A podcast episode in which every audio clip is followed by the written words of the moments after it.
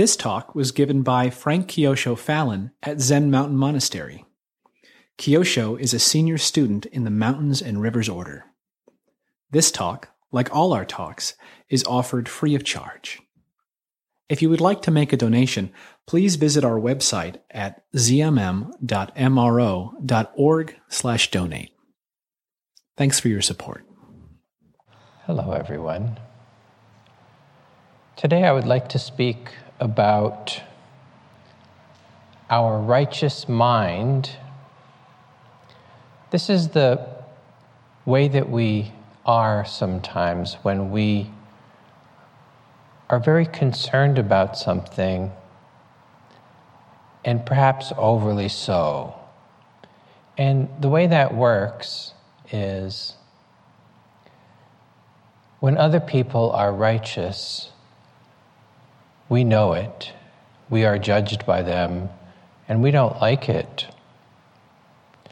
But when we ourselves are righteous, we are upholding the good and have trouble seeing a different viewpoint.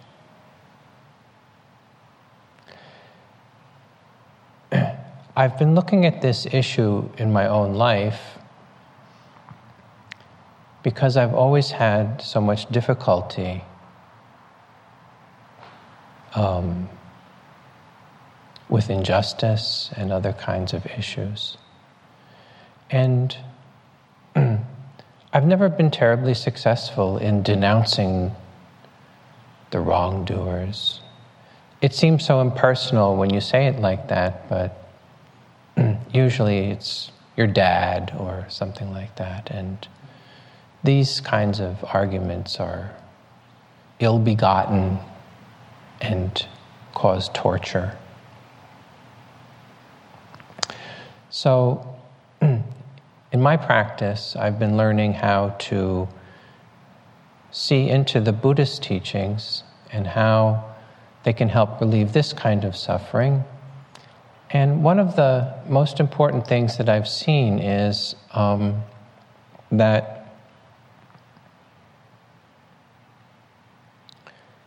the desire to help is improved when one backs off the righteous tone and moves on to a, a, tone of concern. And it's funny, it seems as though one is backing away from being earnest in supporting one's cause with the most energy possible. And then the sad thing is that one is driving a stake into the heart of one's own cause and preventing the others from changing their viewpoint because they feel backed into a corner and refuse to change. And this is the sad truth of righteousness. It's a vicious cycle, and we both suffer from it. I don't advance my cause and you don't shift in my direction.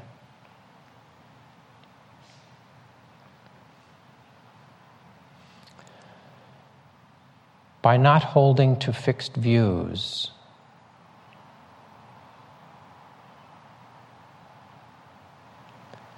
by not holding to fixed views, by really not holding to fixed views. And boy, did he mean it. By not holding to fixed views, the pure hearted one, having clarity of vision, being freed from all sense desire, is not born again into this world. This is a technique.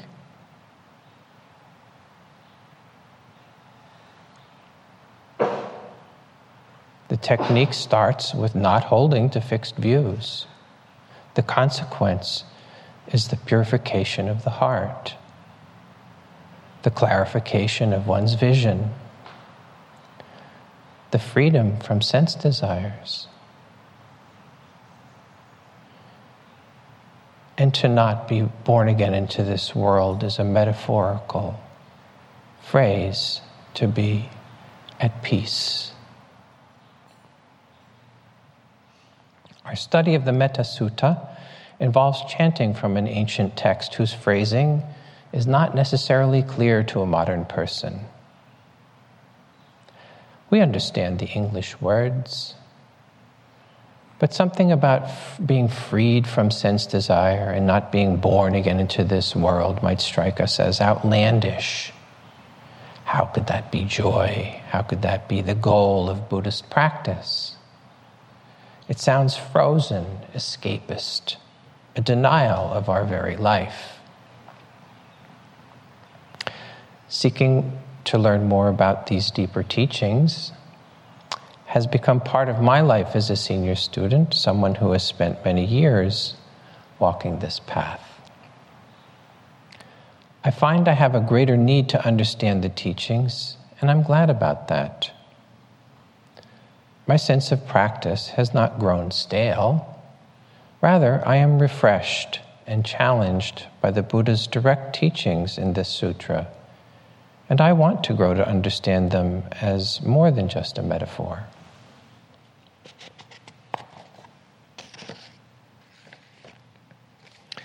I have found it helpful to study root Buddhist teachings in recent years, and they often come from Theravadan teachers or publication sources. The seven factors of enlightenment are described in an article by the well known Sri Lankan monk Piyadasi Thera who quotes from the Buddha's teachings. Further, says the Buddha, just as monks, speaking to an assembly of monks, in a peaked house, all rafters whatsoever go together to the peak, slope to the peak, join in the peak, and of them all the peak is reckoned chief even so, monks, the monk who cultivates and makes much of the seven factors of wisdom, slopes to nibbana, inclines to nibbana, tends to nibbana. In brief, the seven factors are mindfulness, keen investigation of the Dharma, energy, rapture or happiness, calm, concentration, and equanimity. As we learn to experience each moment and turn our attention away from wandering, deluded thoughts and fantasies, the seven factors of enlightenment are both the methods and guideposts we use to develop our meditation practice. What this means is that we begin to use mindfulness to help us follow these very instructions. We immerse ourselves in our practice, but are also aware of what we are experiencing. Using the methods as guideposts, we check in with how we are doing, and we can then see how we might be sluggish or repeating critical thoughts or drowning in feelings. The mind of mindful attention perceives clearly that we are in a sluggish moment. Our next step is to bring practice awareness to the very difficulty we are in the middle of experiencing. This means to admit it. I am daydreaming one rambling thought after another. The next part is really difficult because it's easy as long as we don't cave in to the temptation to continue the daydream. Instead of extinguishing the bad thing we have just caught ourselves doing, we need to pause This pause occurs without moral judgment or blame. What it means is hold really still. Sit up with rounded mudra and maintain awareness of the runaway thoughts. Sit inside yourself, observing any difficulty. Feel the distress or the fatigue or whatever is happening. Don't back away or try to change what's going on. Experience the desire to fidget, which might mean changing the subject. It's tricky because our devious mind is accustomed to circumventing regulations. Try not to insist on immediate happiness in exchange for cooperating. Quite frequently, one needs to hold still with some discomfort. We need to be okay for a while with getting what we don't want. The second enlightenment factor is known as keen investigation of the Dharma and is also known as not holding to fixed views.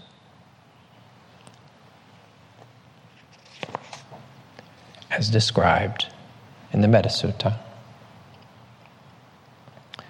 One of the things we can do in order to practice our own difficulties in meditation and also in personal relations is to be mindful of this, this, my own point of view.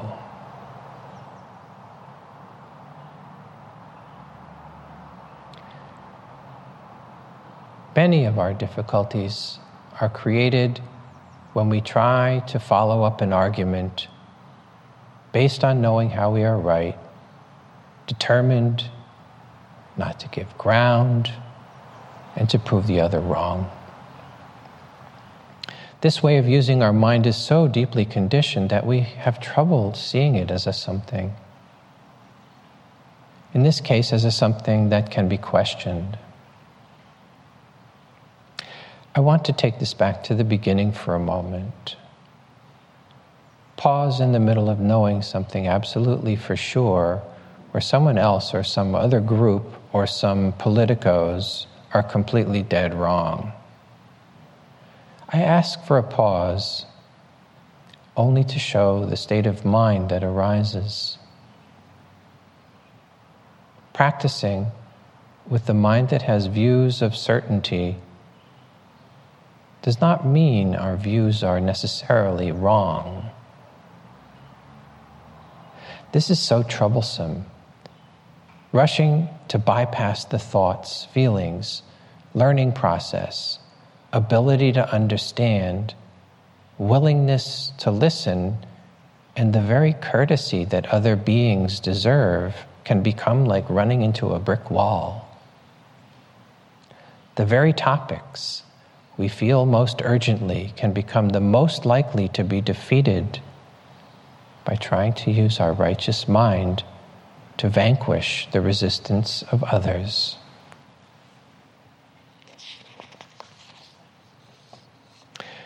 I've been reading a book on the psychology of morality called The Righteous Mind by Jonathan Haidt, a book that was loaned to me by Shugen Roshi.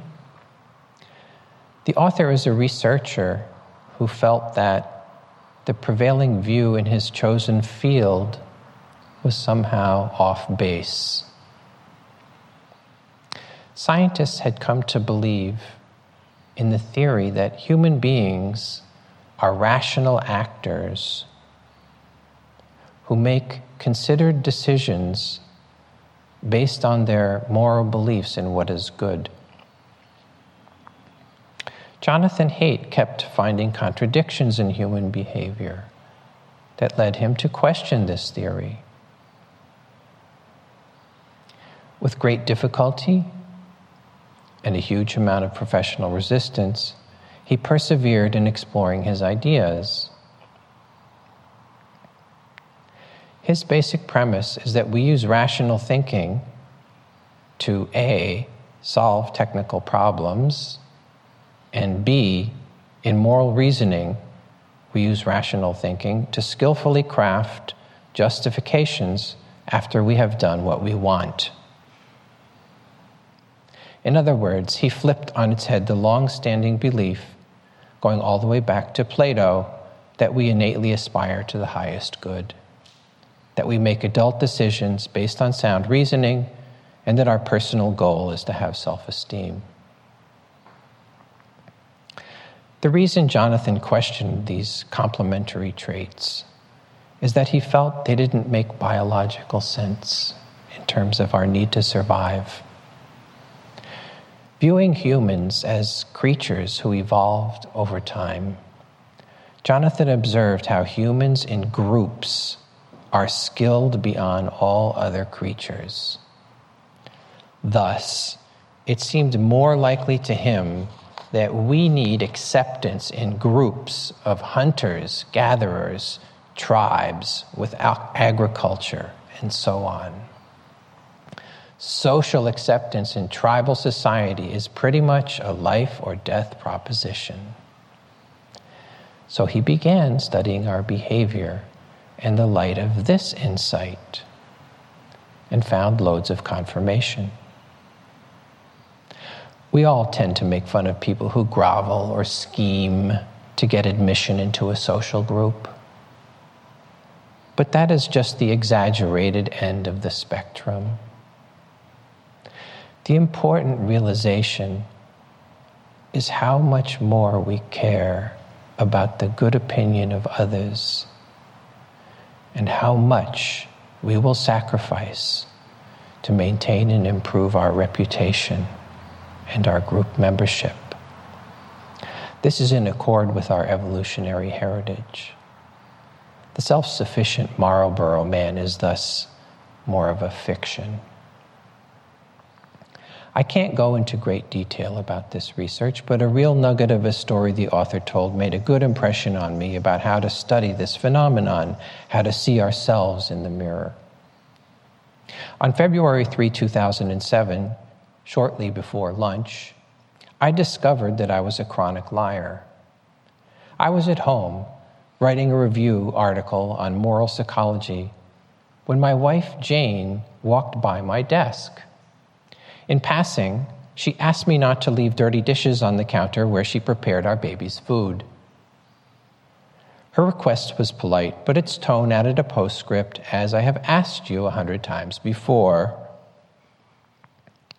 My mouth started moving before hers had stopped. Words came out. Those words linked themselves up to say something about the baby having woken up at the same time that our elderly dog barked to ask for a walk. And I'm sorry, but I just put my breakfast dishes down wherever I could. So there I was at my desk writing about how people automat- automatically fabricate justifications of their gut feelings when suddenly I realized that I had just done the same thing with my wife. I disliked being criticized, and I, I had felt a flash of negativity by the time Jane had gotten to her third word even before I knew why she was criticizing me, I knew I disagreed with her. The instant I knew the content of the criticism, my inner lawyer went to work searching for an excuse. The events I had mentioned happened at different times. In other words, he made the story up on the spot. Only when my wife criticized me did I merge them into a composite image of a harried father with too few hands. I then lied so quickly and convincingly that my wife and I both believed me. At first, this research conclusion of Jonathan seemed kind of cynical to me. And I even wondered if it undermined Buddhist teachings and experience. I was thinking about bringing out our inner goodness, our Buddha nature. I asked Shugen Roshi about this point, and he helped me to see that Jonathan Haidt and others discovered scientifically how our minds actually work, and that these findings confirm our experience as Buddhists. Think of how often sitting down with an aspiration to practice well turns into a day at the races, a tour of a penny arcade, a loudmouth screaming on a soapbox, a distracting genie offering wish fulfillment fantasies. and on it goes. Where did the rational actor go?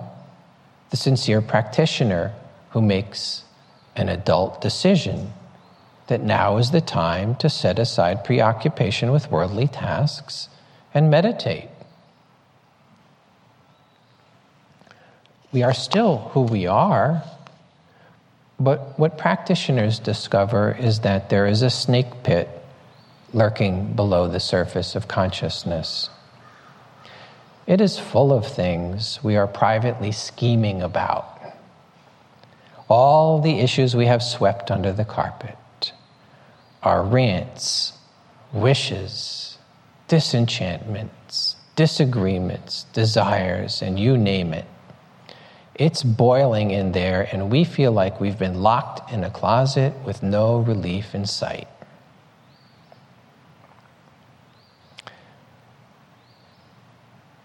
This research and our training both confirm that we have a lot of other stuff going on under the surface of the rationally put together person we start out thinking we are.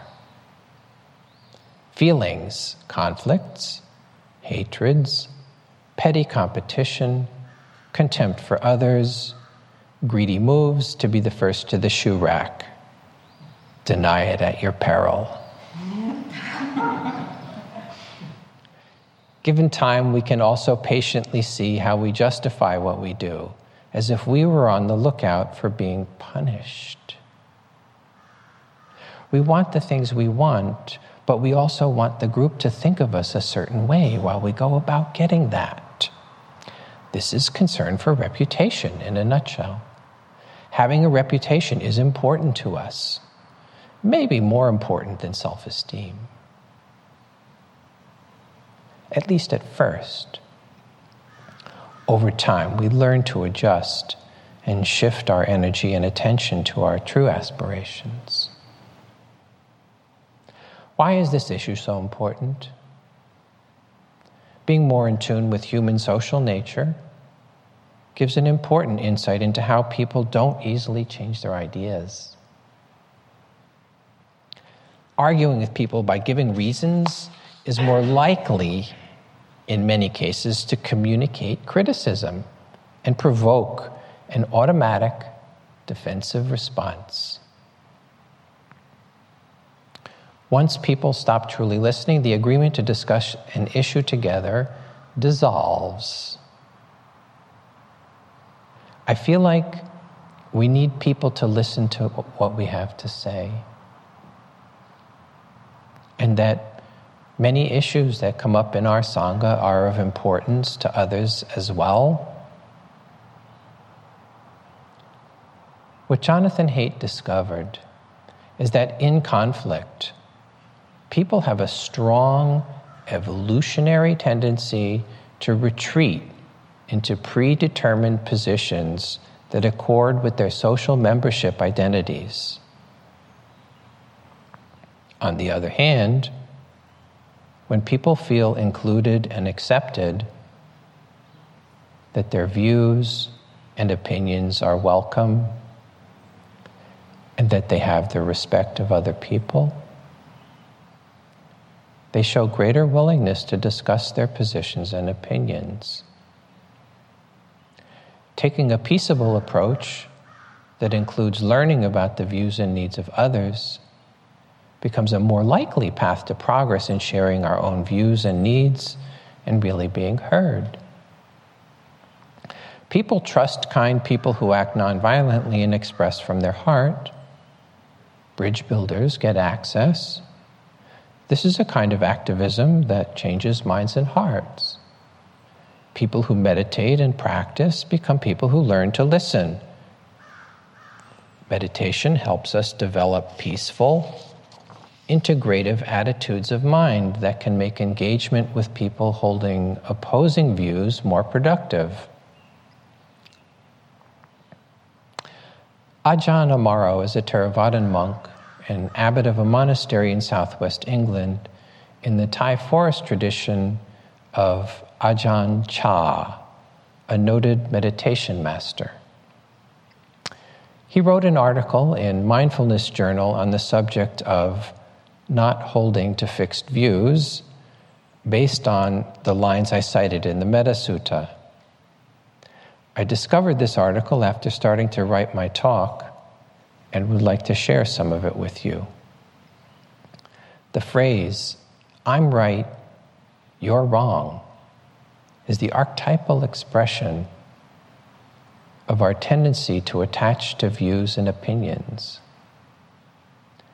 If I think it, it must be true, and if you think differently, sorry, but you're wrong. You might be a good person, but you're just wrong. This is the very opposite of the attitude expressed in the last four lines of the Metta Sutta. This is the very opposite of the attitude expressed in the last four lines of the Metta Sutta. In our minds, the two ideas are often meshed together. If I'm right, then however I act on that rightness is good.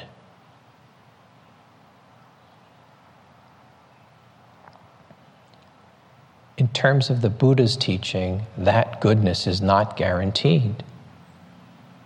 It's not necessarily so, because there's a principle whereby it's not just a matter of what we do, but the way we do it. It's not just the opinion we have or the way we see things, but how we express them that makes the difference. Growing up, I found myself constantly losing arguments with my dad, even though I knew I was right. This way of knowing led me to feel defeated whenever my dad used the tools of the lawyer to make his case sarcasm, belittling the opponent, casting his own prejudice as moral truth, and so on and yet he could carefully listen to each thing I had to say before denying its validity. I became so exasperated. Dad, I felt like I had to learn everything about every cause I believed in so well that I could explain it to my dad and finally convince him. I couldn't understand his refusal to see it another way. For example, being against the Vietnam War was something I understood to be a moral issue. As a young man concerned about being drafted, I was against going to war. I thought of my father's Catholic faith as a set of principles that would naturally lead him to understand me. Instead, this issue divided us because dad saw communists as the greater evil, which justified killing them. In reviewing this argument with my father as an argument with only rational principles involved, I fell into the view trap that I discussed earlier. I was arguing with my dad's reasons, but he refused to change his opinion. No matter how I was able to show him that his beliefs contradicted his own theology. When I now see this argument in the light of group membership, a whole different picture emerges.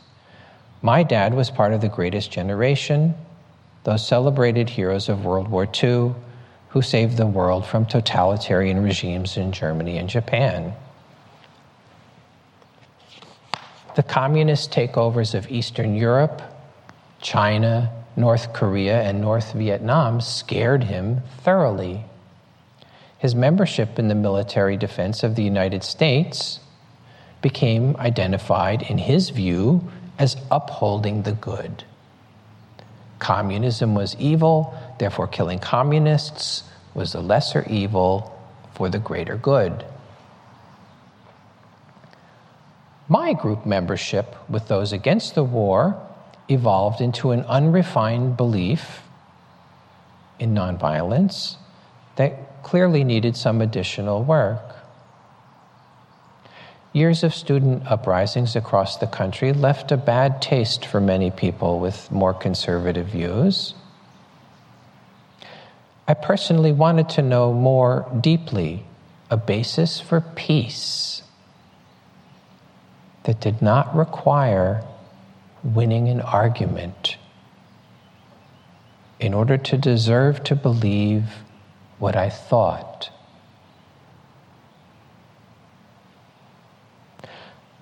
I wanted to take a strong moral stand, yet somehow I needed to take into account the views of other people who opposed my view.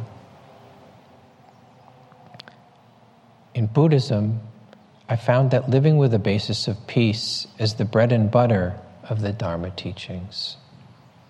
Nonviolent action means more than refusing to carry a weapon. It means having an inner attitude of peacefulness and inclusiveness that can be called forth in the middle of a conflict. This is not wishy washy. I find it extremely difficult to hold what someone is saying when I find their views distasteful, disagreeable, or just plain hateful. To uphold another person means to have a practice of respecting the person and disagreeing with the opinion. Sometimes a structured approach is helpful. In a sense, this is a kind of liturgy of engagement. I sincerely hope that my words will prove helpful in shifting your opinion. If in turn you have valuable things to say that I did not expect to hear, I hope I will remain open minded and hear you fairly. This kind of inner prayer or invocation can be brought up silently in an attitude of acceptance. Not only does this form of right speech help the other person to hear a different opinion, bystanders might be favorably influenced who had not thought about alternatives as you have. The Honeyball Sutra was an early Dharma talk on the subject of conflict. Its name came from how the Buddha's attendant Ananda praised the talk, saying its message was like finding a ball of honey when you are tired and hungry.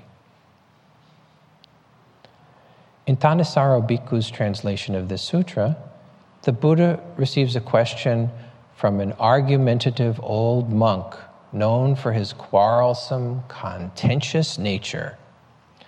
Dandapani, stick in hand, the Sakyan, out roaming and rambling for exercise, also went to the great wood. Plunging into the great wood, he went to where the Blessed One sat and asked, What is the contemplative's doctrine? What does he proclaim? the sort of doctrine, friend, where one does not keep quarreling with anyone in the cosmos, where perceptions no longer obsess the seeker who remains free from perplexity and devoid of craving. Such is my doctrine, such is what I proclaim. When this was said, Dandapani the Sakyan, shaking his head, wagging his tongue, raising his eyebrows so that his forehead was wrinkled in three furrows, left, leaning on his stick. Later, the Buddha described this encounter briefly to the monks and said, When the mind doesn't grab hold of things, when you don't find anything, any opinion, any fixed position to delight in, then that is what brings about the end of quarrels, the end of disputes, malicious speech, the taking up of weapons and of argument.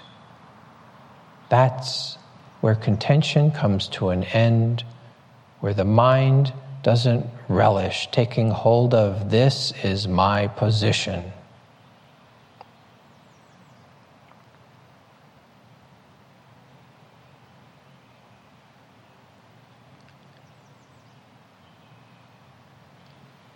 The experience of harmony. Isn't it incredible to imagine the end of quarreling? The ability to stay present, express your position clearly, and calmly respond with your true feelings. How does it come about? At first, it feels threatening being asked to give up having any opinion at all, to be like a wet noodle in a conflict. Someone who can't even make up their own mind. Do you think that's what the Buddha meant? He was a prince, a skilled diplomat, a highly educated person with substantial life experience. He's referring to a kind of flexibility of inner position that doesn't pick a quarrel or respond to attacks in kind. A person listens attentively, practicing loving awareness, and understands what the other person is expressing. The response may be strong disagreement with the position, but is not a personal attack. If the other person becomes relentless, one pauses or disengages until it is possible to speak mindfully. No one controls our mind, undermines our practice, or robs us of our serenity if we are not attached with expectation to a particular outcome. Because life can be hard, we might feel hurt. With forbearance, we can hold that. Hold still for a minute and then speak. Don't cause an injury to make a point. Reflect on tone of voice. Gentle speech is more persuasive. When another person has no consideration for our point of view, is rude, aggressive, or disconnected, we will not gain their ear or change their view by debating with them. During sesshin, we encounter long hours of practice in a kind of solitude, yet we are surrounded by other people.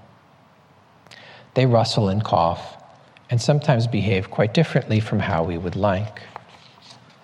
They distract us, get to what we want first, delay us, ignore our needs, and interrupt our sleep with their snoring. With a state of mind that expects to be things to be a certain way or is demanding of all our rights, large and small, we are sure to be hurt. People don't notice us. They pass us by and our needs go unnoticed. We must practice letting go of our preferences in favor of building our ability to hold the gift of harmony Harmony is not exactly created by intent, it is a fruit of practice. Nevertheless, it is helped along by intending to cause it. When we have it, we want it. Sometimes it's magical, a feeling in a group of people who get along. Sometimes it's constructed a skillful person calms the waters of our troubled heart by speaking with good, insightful words that allow us to reflect on truth in action. It's like pausing in the middle of discomfort and tuning into a silent and beautiful presence. A presence like the still, grounded coolness of a cave on a hot summer's day. With restraint, we can also practice the labor of holding our mindless tongue when our hissing inner snake wants to strike. We may feel these small efforts to be of little consequence, but we attach too little importance to the impact of the impotent, dissatisfied mind lurching into disagreeable speech and conflict with others out of pure moodiness. On closer look, this dissatisfied mind is actually starving for the very kindness that is rejected by impatient speech. At a time when we feel irritated, we long for the comforting touch of a friendly hand.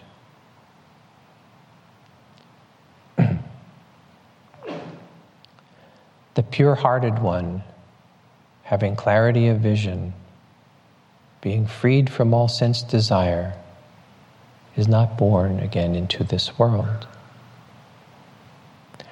I did some research into the phrase, is not born again into this world, and found that it is more meaningfully understood as opening the gate of realization in one's own practice life.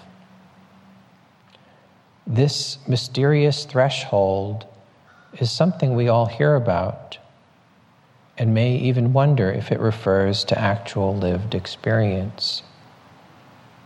It seems so remote from daily life somehow, even while training in a Zen monastery where path and goal are our daily bread. So, why does the Buddha refer to not being born again into this world? I look at this description of clarity of vision and a pure heart, freed from all sense desire, as an inspiration and a stepping stone to a way of experience ourselves in the world. I believe the Buddha spoke of experiencing a way that releases us from the feeling of bondage, an inner freedom to be cherished. I feel blessed to have come in contact recently with the wisdom teachings of Sister Ayya Khema, a German woman who studied widely and became a nun, and then a teacher in a Theravadan tradition based in Sri Lanka.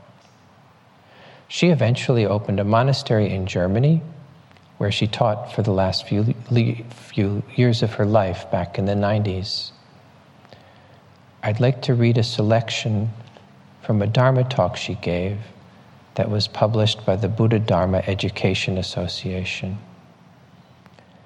Instead of being attentive to what is now, we are hoping for something better to come, maybe tomorrow. Instead of being attentive to what is now, we are hoping for something better to come maybe tomorrow.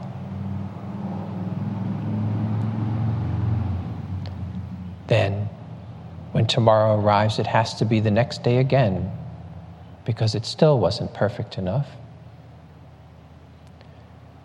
If we were to change this pattern in our thinking habits and rather become attentive to what is, then we would find something to satisfy us. But when we are looking at that which doesn't exist yet, more perfect, more wonderful, more satisfying, then we can't, we can't find anything at all because we are looking for that which isn't there.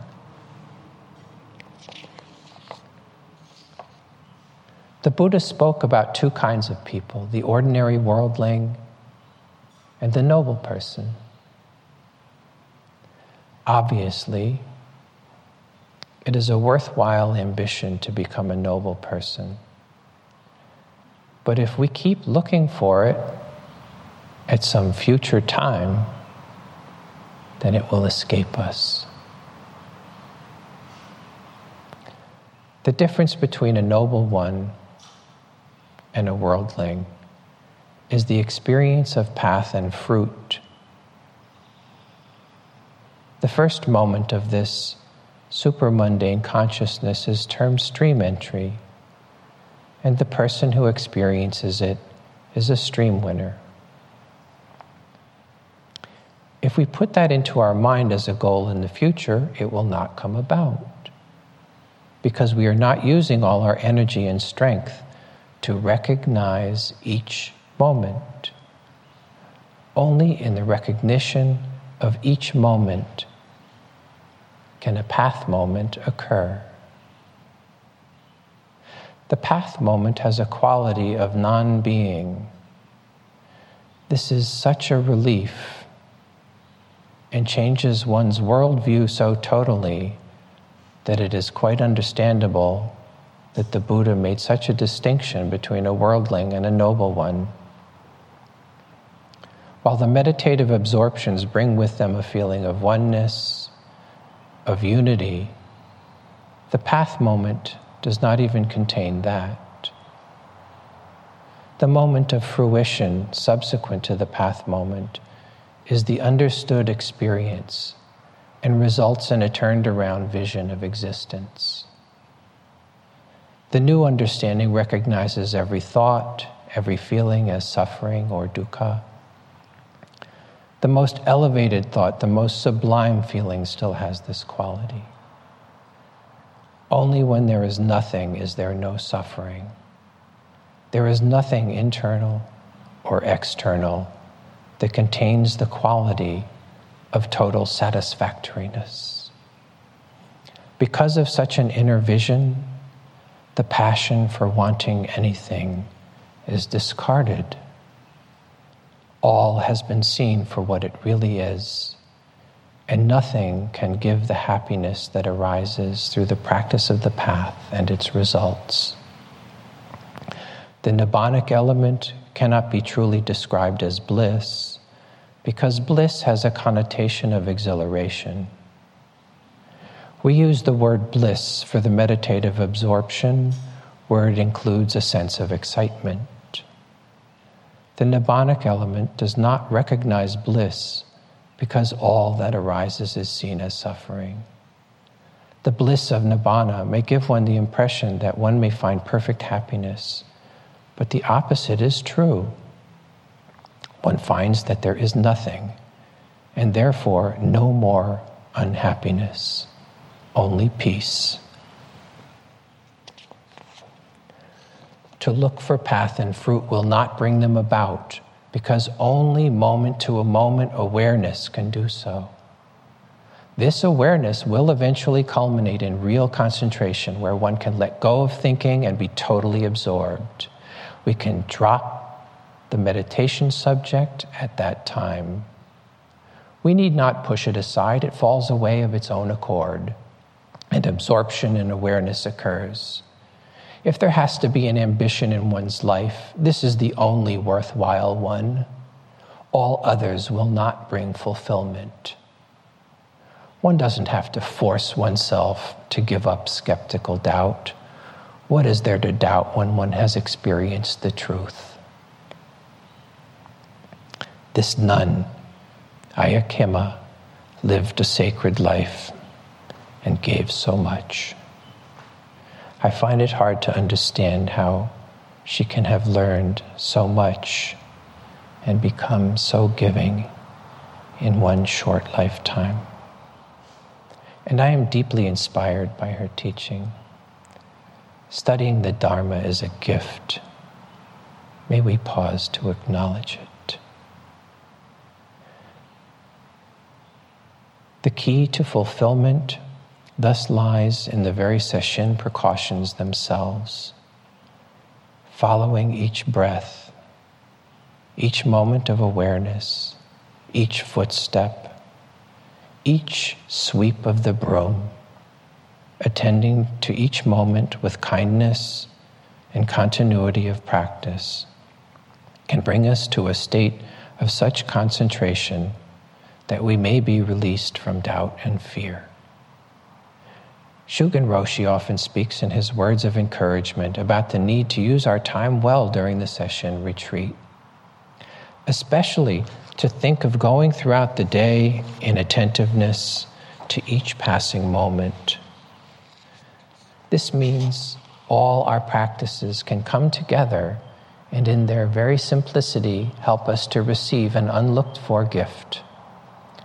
In not holding to fixed views, we become flexible in our minds and more agreeable to letting go of thoughts.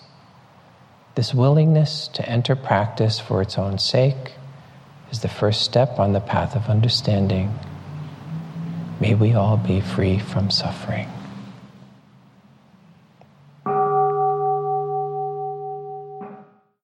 Thanks for listening. Did you know that Zen Mountain Monastery is live streaming all Dharma talks and daily Zazen during the coronavirus quarantine? Visit our website to learn about all the online programs being offered at this time. Just go to zmm.org and click on the link at the very top of the page, or scroll down and click on Retreats.